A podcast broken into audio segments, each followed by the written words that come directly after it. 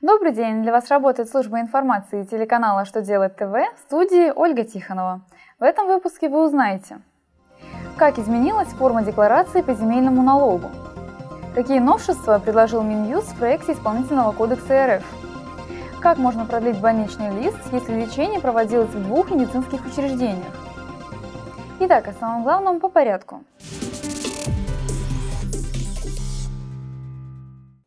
Федеральная налоговая служба России утвердила новую форму и порядок заполнения декларации по земельному налогу, а также ее электронный формат.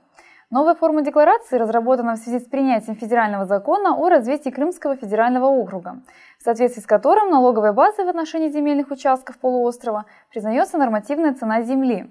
В новой форме декларации учтены такие особенности исчисления налога.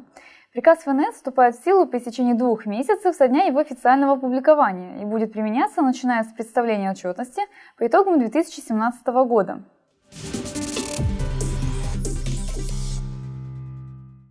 Минюст разработал проект исполнительного кодекса России.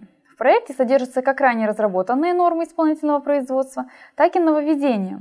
Одним из новшеств проекта стали способы извещения сторон о времени и месте исполнительных действий, а также о мерах принудительного исполнения.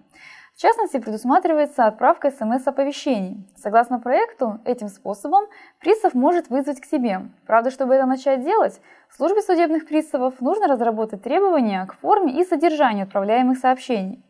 Помимо СМС-извещений будут использоваться традиционные способы информирования, такие как повестка с уведомлением о вручении.